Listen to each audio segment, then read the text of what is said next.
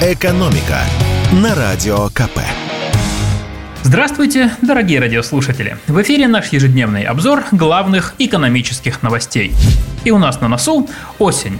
Лучшее время для поиска новой высокооплачиваемой работы. Да-да, именно так. Осень – это не только хандра и тоска по ушедшему лету. Как выясняется, это еще и идеальная пора для тех, кто хочет сменить работу. Как показал опрос сервиса зарплата.ру, так считают 58% россиян. В каких же сферах лучше всего искать работу по осени? По мнению опрошенных, осень – благоприятное время для трудоустройства в рабочих профессиях, в продажах, сфере услуг, общепите, розничной торговле, промышленности, образовании, а также в строительстве и недвижимости. А вот сложнее всего найти работу грядущей осенью, по мнению опрошенных, в таких отраслях, как юриспруденция, финансовая сфера, энергетика, искусство и информационные технологии. За комментарием мы обратились к профессору кафедры управления персоналом и психологии финансового университета при правительстве России Александру Сафонову, и он настроение россиян разделяет. По словам профессора, окончание сезона летних отпусков и начало нового учебного года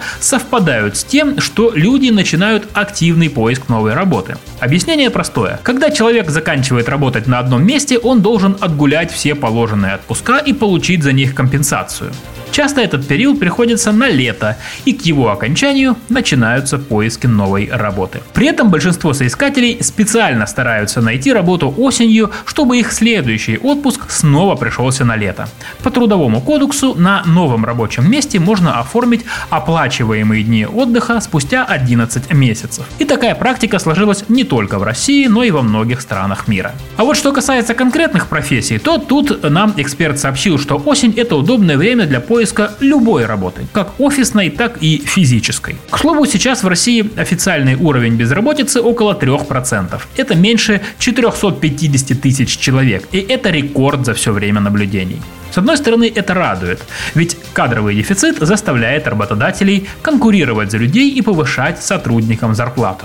Но с другой стороны, у руководителей компании есть повод напрячься, потому что кадровый дефицит будет ограничивать возможности для развития. Ведь получается, что платишь ты больше, а производительность труда не растет.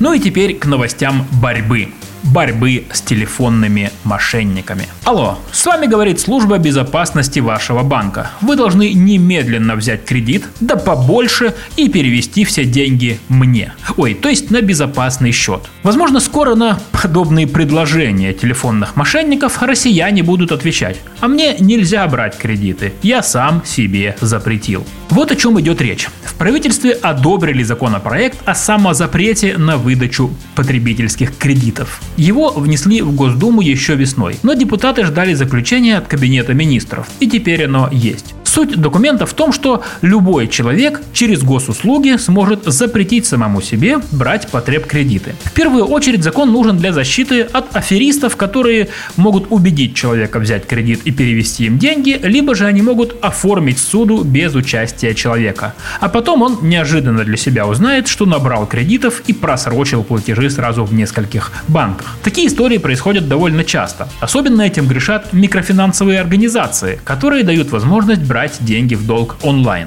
Работать самозапрет будет следующим образом. Когда он будет установлен, то через портал госуслуг информация сразу же окажется во всех бюро кредитных историй. И любой банк или микрофинансовая организация при запросе кредитной истории на конкретного человека будет видеть, что у него самозапрет есть, ну или что его нет. И если будет установлен самозапрет, то кредит такому человеку давать не должны. Снять запрет тоже можно будет самостоятельно, через тот же портал госуслуг. При этом депутаты предлагают ввести так называемый период охлаждения. То есть, допустим, сегодня вы нажали кнопку «Снять самозапрет», а отменится он только через определенный период, через несколько дней. Это даст потенциальным жертвам жуликов, которые собираются брать э, кредиты по их требованию, время, чтобы обдумать свои действия. Подведем итог. Ко всевозможным запретам со стороны депутатов Госдумы мы уже привыкли. Но на этот раз парламентарии предлагают по-настоящему полезный запрет.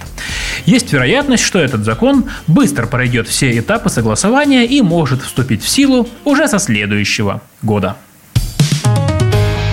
Экономика на радио КП.